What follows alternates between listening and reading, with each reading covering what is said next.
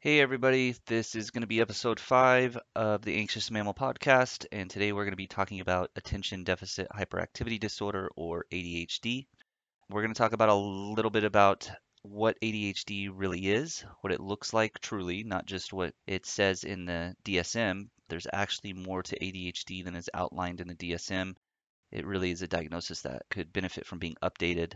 Also, talk about how it gets misdiagnosed often, and can look like a couple other diagnoses or share some similar symptoms. Stick around and I will try and clarify ADHD for you as best I can.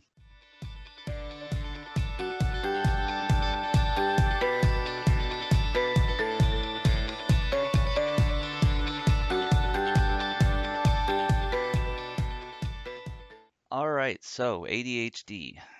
ADHD is actually a very common disorder. We do find that even though many people feel that it is overdiagnosed, it is true that it can be overmedicated in children, especially because they can be hyperactive, be inattentive, have some of those symptoms, quote unquote, that we see typically in ADHD and be too quick to be medicated just for being children. The diagnosis itself, however, is not actually overdiagnosed in my opinion. It's probably underdiagnosed. Now, the diagnosis rate is higher in America than it is in any other country. So what I want to start with is just explaining the diagnosis of ADHD as defined in the Diagnostic Statistical Manual, so the DSM-5. There are three main types of ADHD. There is the inattentive type, there is the hyperactivity type, and there is the mixed type, which includes um, substantial pieces of both. So for inattentive, according to the criteria in the DSM, there needs to be six or more of the following that have persisted for six or more months. And they are careless mistakes or overlooking details, difficulty sustaining attention, um, appearing not to listen, especially when spoken to directly, difficulty following through with tasks or instructions, difficulty organizing, avoiding difficult tasks if they require sustained attention, losing items and forgetting things often. So that is for the criteria to meet inattentive type.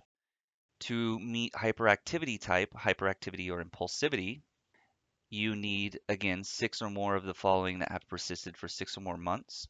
And obviously can you know they can't be consistent with a developmental level or other diagnosis that would better identify these symptoms.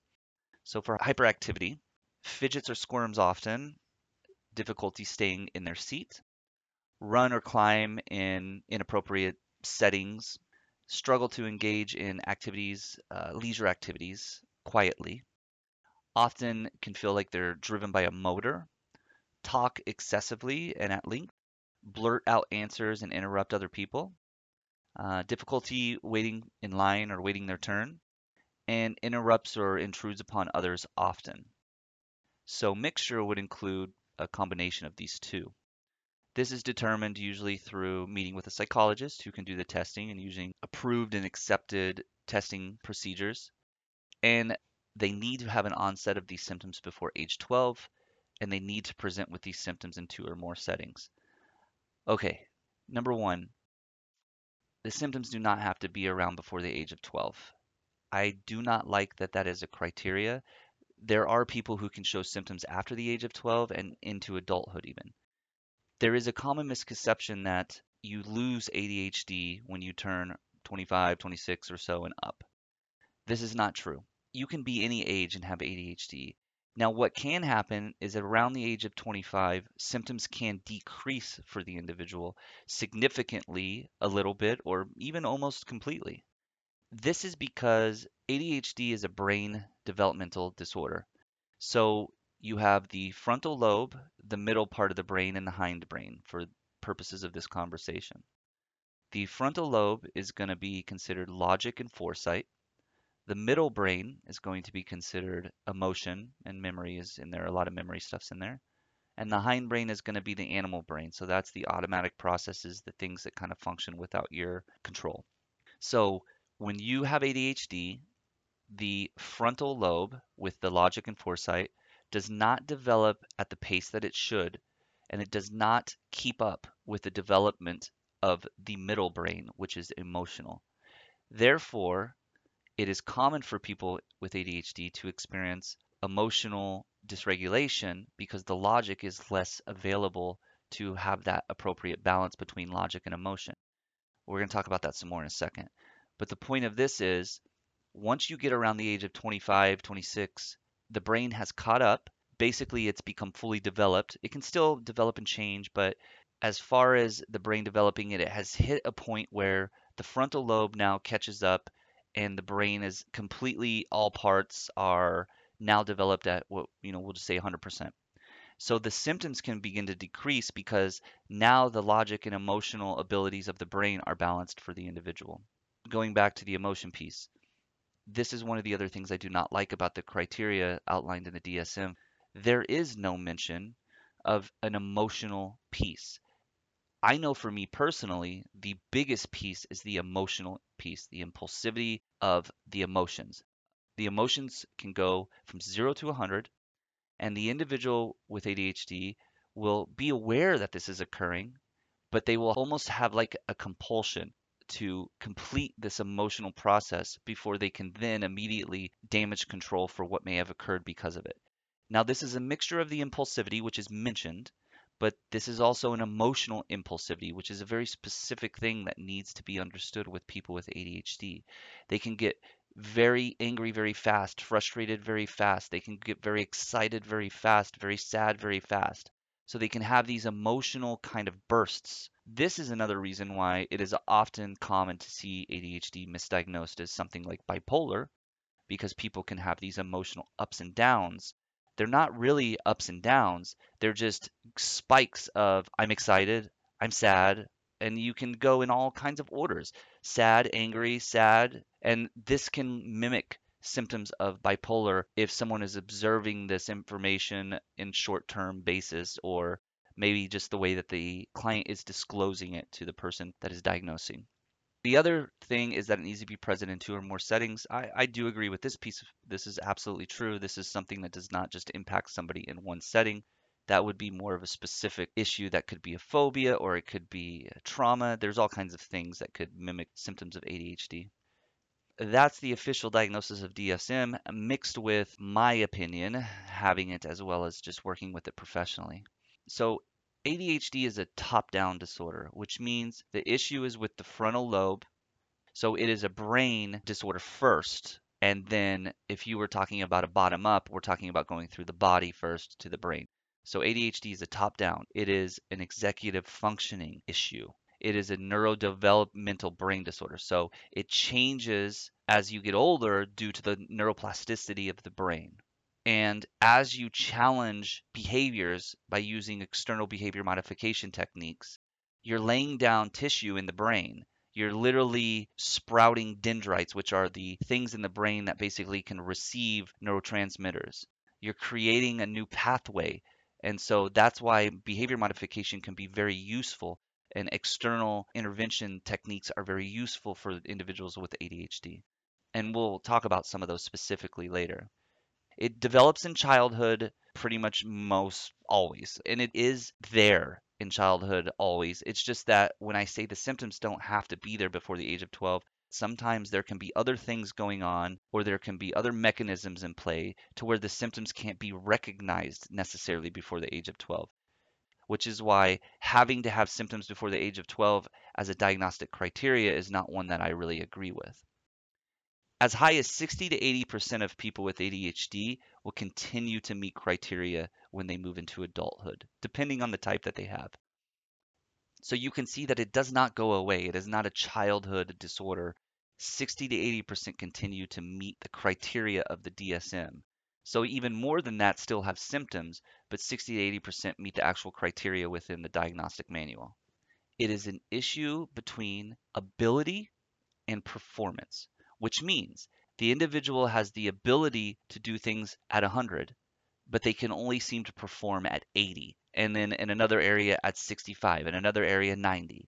This is not laziness. This is not willpower the individual has the ability and will even maybe have the desire, but they cannot get the motivation or they cannot seem to access the performance level that they should.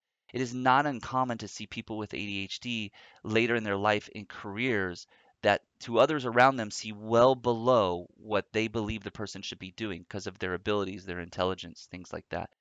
And it's because the person may have the ability, but they aren't performing to their level of ability. And so you're rated on what you, you perform, not what you have the potential to perform. I did mention briefly that there are other diagnoses or issues that can be misdiagnosed as ADHD or ADHD can be misdiagnosed as those. So these are ADHD lookalikes. These are also things, not just diagnoses, but these are also, there's also things that you want to look at with the individual before you determine if they have ADHD because it may be short-term thing or a situational thing. So one thing that I want to ask when I work with somebody who I think may have ADHD is, what does the home look like? The home can cause disorganization, distraction, lack of motivation. One thing is to say, do the symptoms decrease in other settings? So here comes the two or more settings criteria the person should have these symptoms prominent within two or more settings. So if it's only in the home, that's a pretty key flag there to look at. Now, also, does the client have a history of active cocaine or stimulant use? Cocaine addiction actually mimics many of the ADHD symptoms. And drug use is not uncommon for individuals with ADHD. One of the behaviors that are common with ADHD is to seek stimulation, thrill seeking, novel experiences, exciting experiences, new experiences to maintain that attention. Also, cocaine, chemical structure of cocaine, it can be very effective with many individuals at helping deal with the symptoms of ADHD. So many of the medications that are given for ADHD are stimulants and they help by giving the individual the ability to focus by balance, you know, messing with dopamine levels and things like that.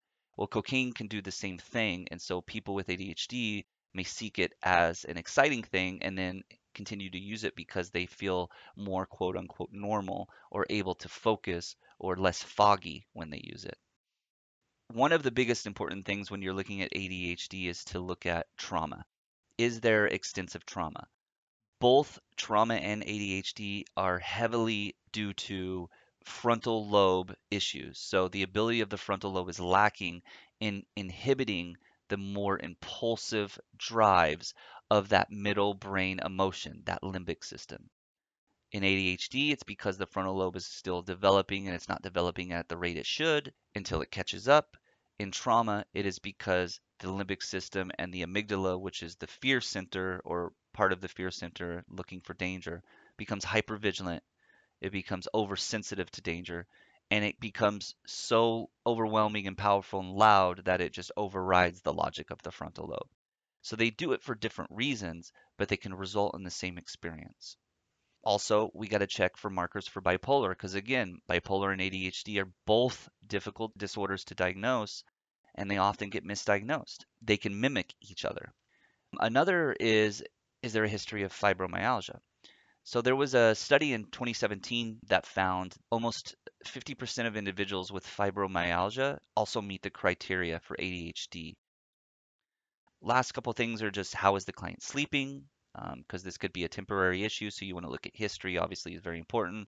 And have they recently experienced any kind of significant life changes that can cause chaos and unpredictability in their life? There are some common co-occurring issues that arise with ADHD, which I have mentioned some. Substance use. Those with ADHD tend to experiment with drugs and alcohol sooner because they're thrill seeking. They are more likely to binge use, so to use in extreme amounts, because once they start using, and we're keeping addiction separate for this, once they start using the drug, the alcohol, it feels exciting and new and novel and different and so they therefore have a hard time due to their impulsivity with knowing when to stop. So they will use or drink to excess in those moments. Even if they don't become someone who would identify as an addict, they can be a problem drinker or a problem user.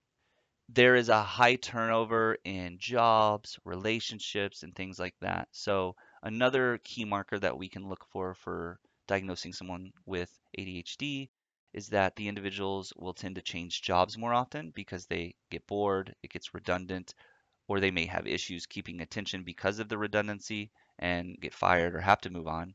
And they often have a history of losing friends and relationships because people frankly get tired of dealing with a lot of the symptoms of ADHD. You know, you're not paying attention to me. You don't seem to care. You thought about doing it, but you didn't do it. You interrupt me all the time. You're unpredictable. You forget things, etc.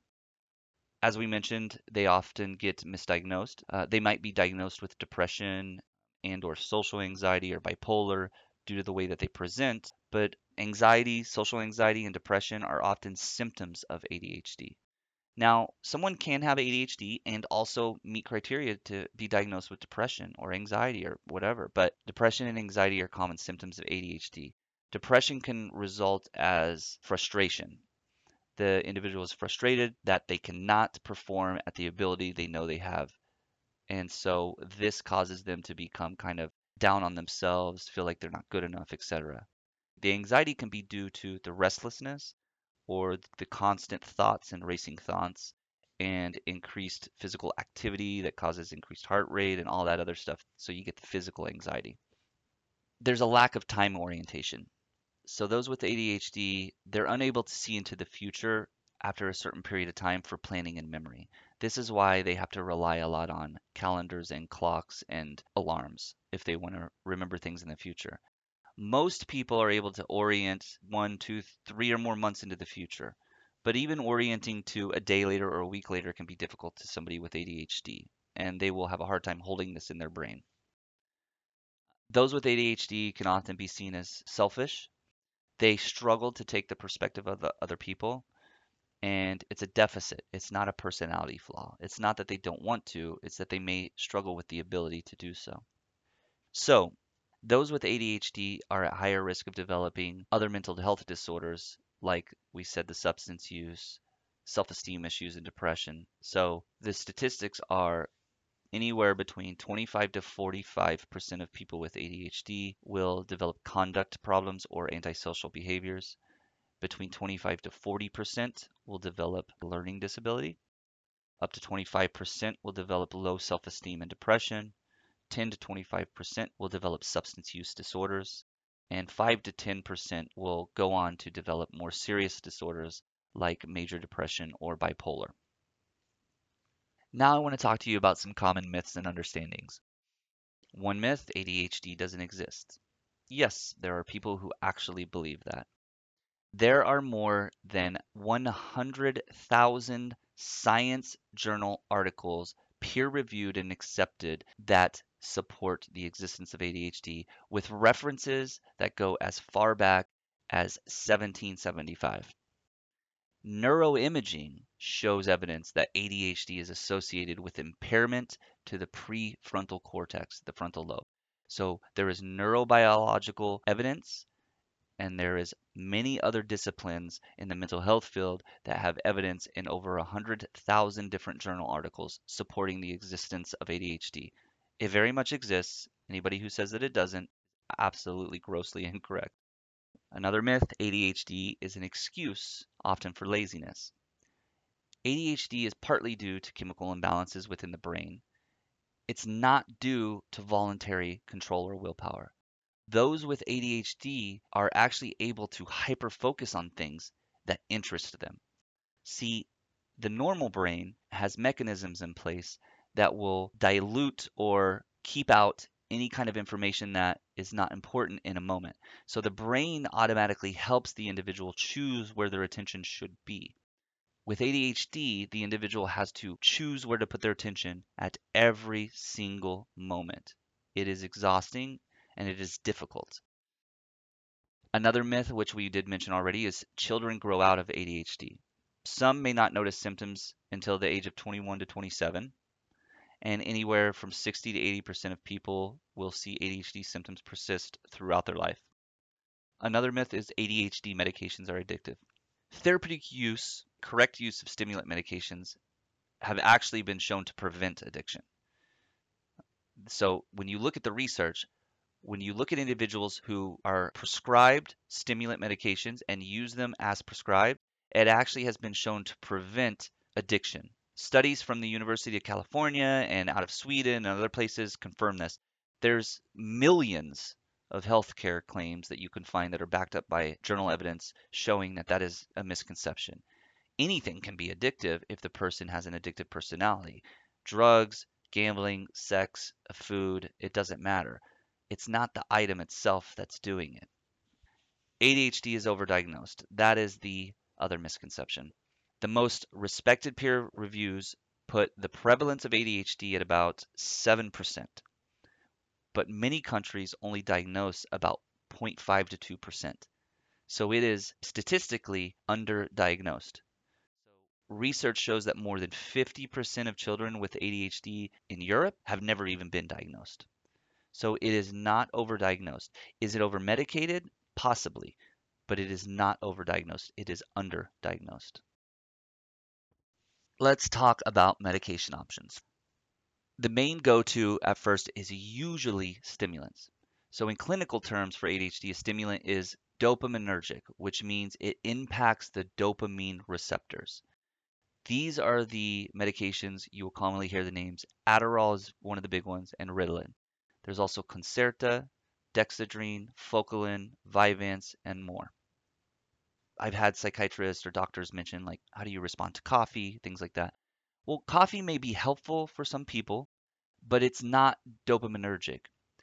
Coffee actually splits into two different compounds and it targets different receptors than dopaminergic medications do. So coffee is not a substitute for ADHD medication if it is needed.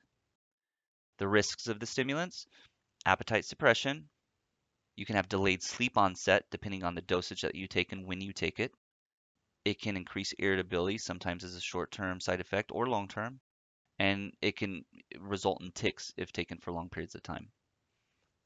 Now, if stimulants are not working, and sometimes doctors will skip that and go to this category, but then we move to non-stimulants. Only a handful of medications are actually approved by the FDA to treat ADHD that are non-stimulants. These are Strattera, which is atomoxetine, guanfacine, which is often known as Intuniv, and clonidine, which is often known as Kapvay. Other medications that might be prescribed also could be bupropion, or there's one called Qelbree. And then sometimes they will use, uh, doctors will use off-label options. When a typical medication fails uh, to work for the individual with ADHD, but they still feel that medication is a necessity, then often they will turn to something like Wellbutrin. That's pretty much the most common one that they'll try.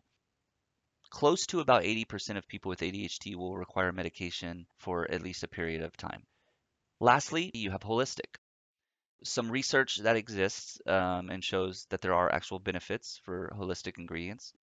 Omegas. So those with ADHD have been shown to have lower levels of omega-3 in their body, and this can impact brain function and therefore supplementing omegas can be very useful. Iron, iron is needed to make dopamine.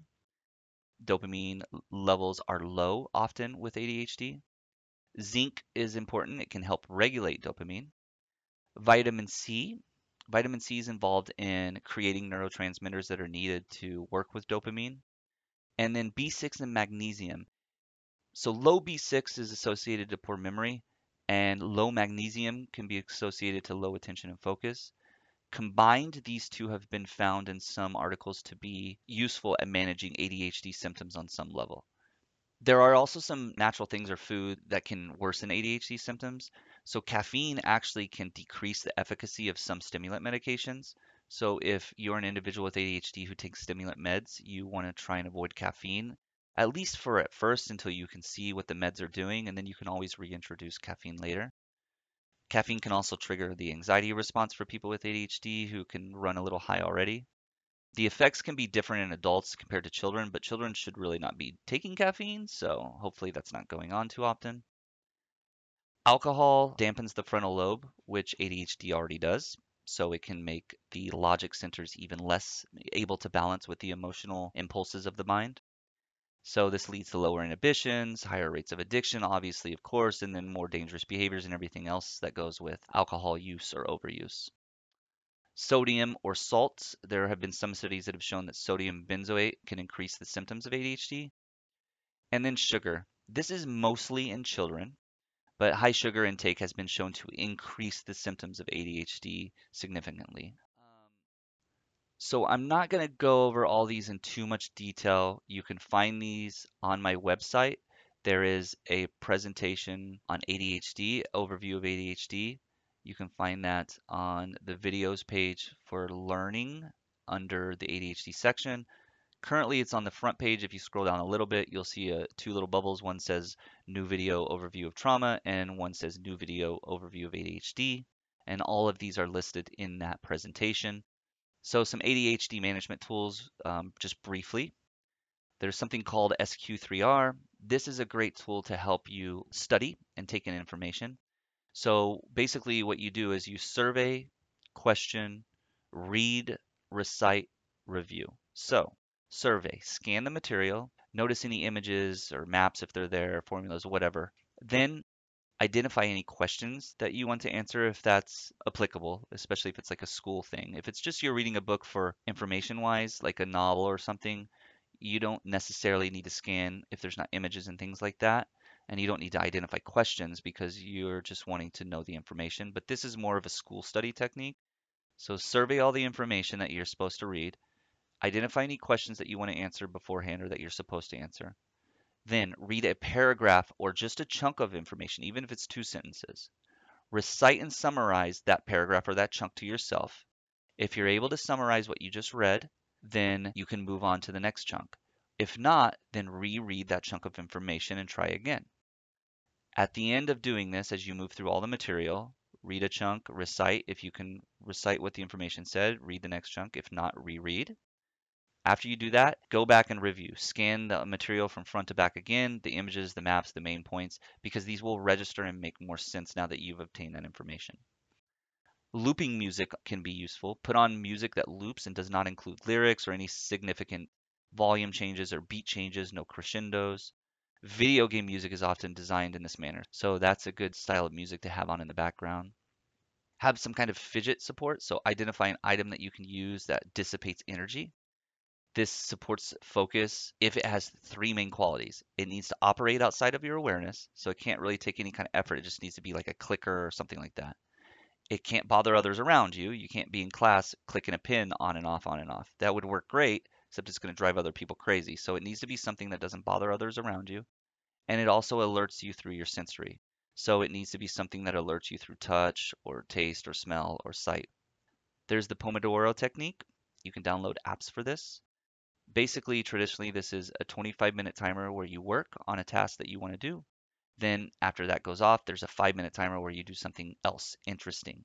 Color, shoot a basketball, play with a fidget toy, whatever. Just do something interesting and different for five minutes. Then come back and do another 25 minutes, then another five minutes doing something interesting.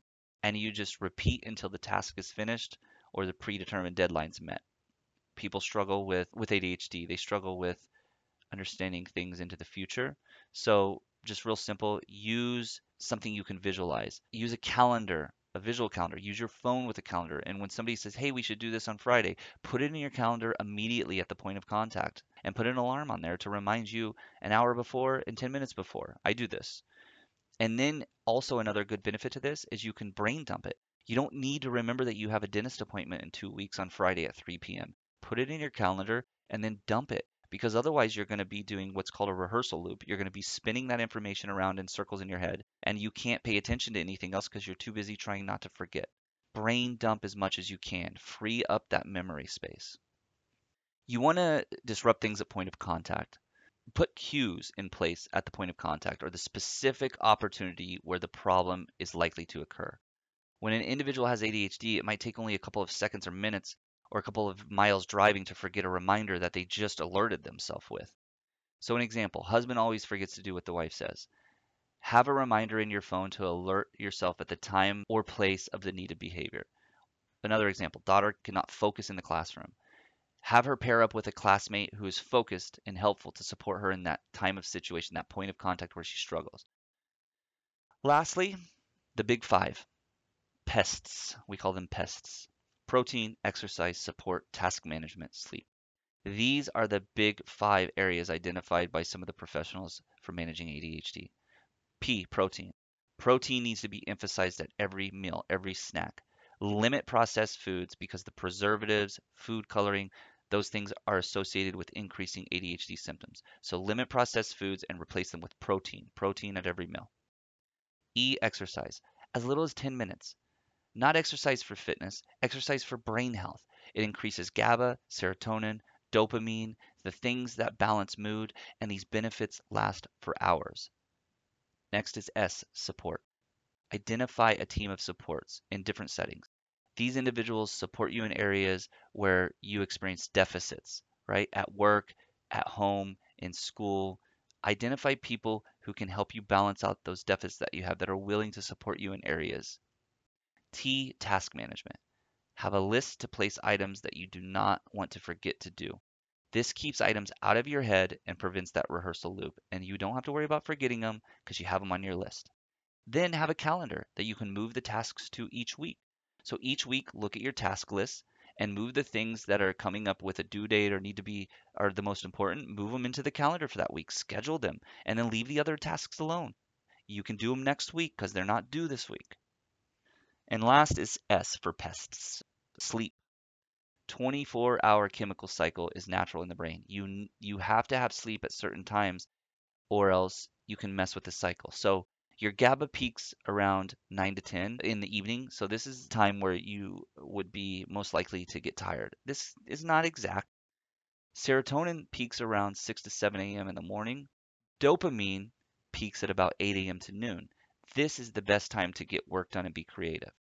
Now again, these are give or take, but this is the natural 24-hour chemical cycle of the human. Okay, you guys, some of it were probably said too fast, but this presentation that I have has all the information and it is available on the website currently on the front page. And if you listen to this later, send me a notice uh, or excuse me, send me a, a message on the website contact page and ask me how to find it. If you can't, but it's going to be under the ADHD section, under resources, videos, and it's going to be under the learn section of the videos. If you have any questions, please contact me, let me know. I would be glad to answer anything that I can about ADHD. And if I don't know, I will find somebody who does and get you the um, appropriate answer from a credible source. If there's anything I said that you don't like, or maybe you have ADHD and there was something that you didn't realize was part of that, or there's something that you think I didn't mention about ADHD that's important, I really would like for you to contact me and let me know so that I can update anyone um, that might be listening to this by adding a little extra piece to this or something, okay? So reach out to me at theanxiousmammal.com where there are free resources for ADHD and there are also free resources for anxiety and trauma. You guys are awesome. Shout out to an old friend from school, Mr. Nicholas Sequel. Nick, who introduced me to a couple of really cool bands. Yes, I still remember them. So Nick reached out to me on LinkedIn and voiced how appreciative he was of the information I was sharing, especially on ADHD, because he has some people that he cares about that are having to manage this um, diagnosis. So shout out to you, Nick. I uh, was going to do this at some point, but it probably would have been a while. So because of you, I did it sooner. So thank you, buddy.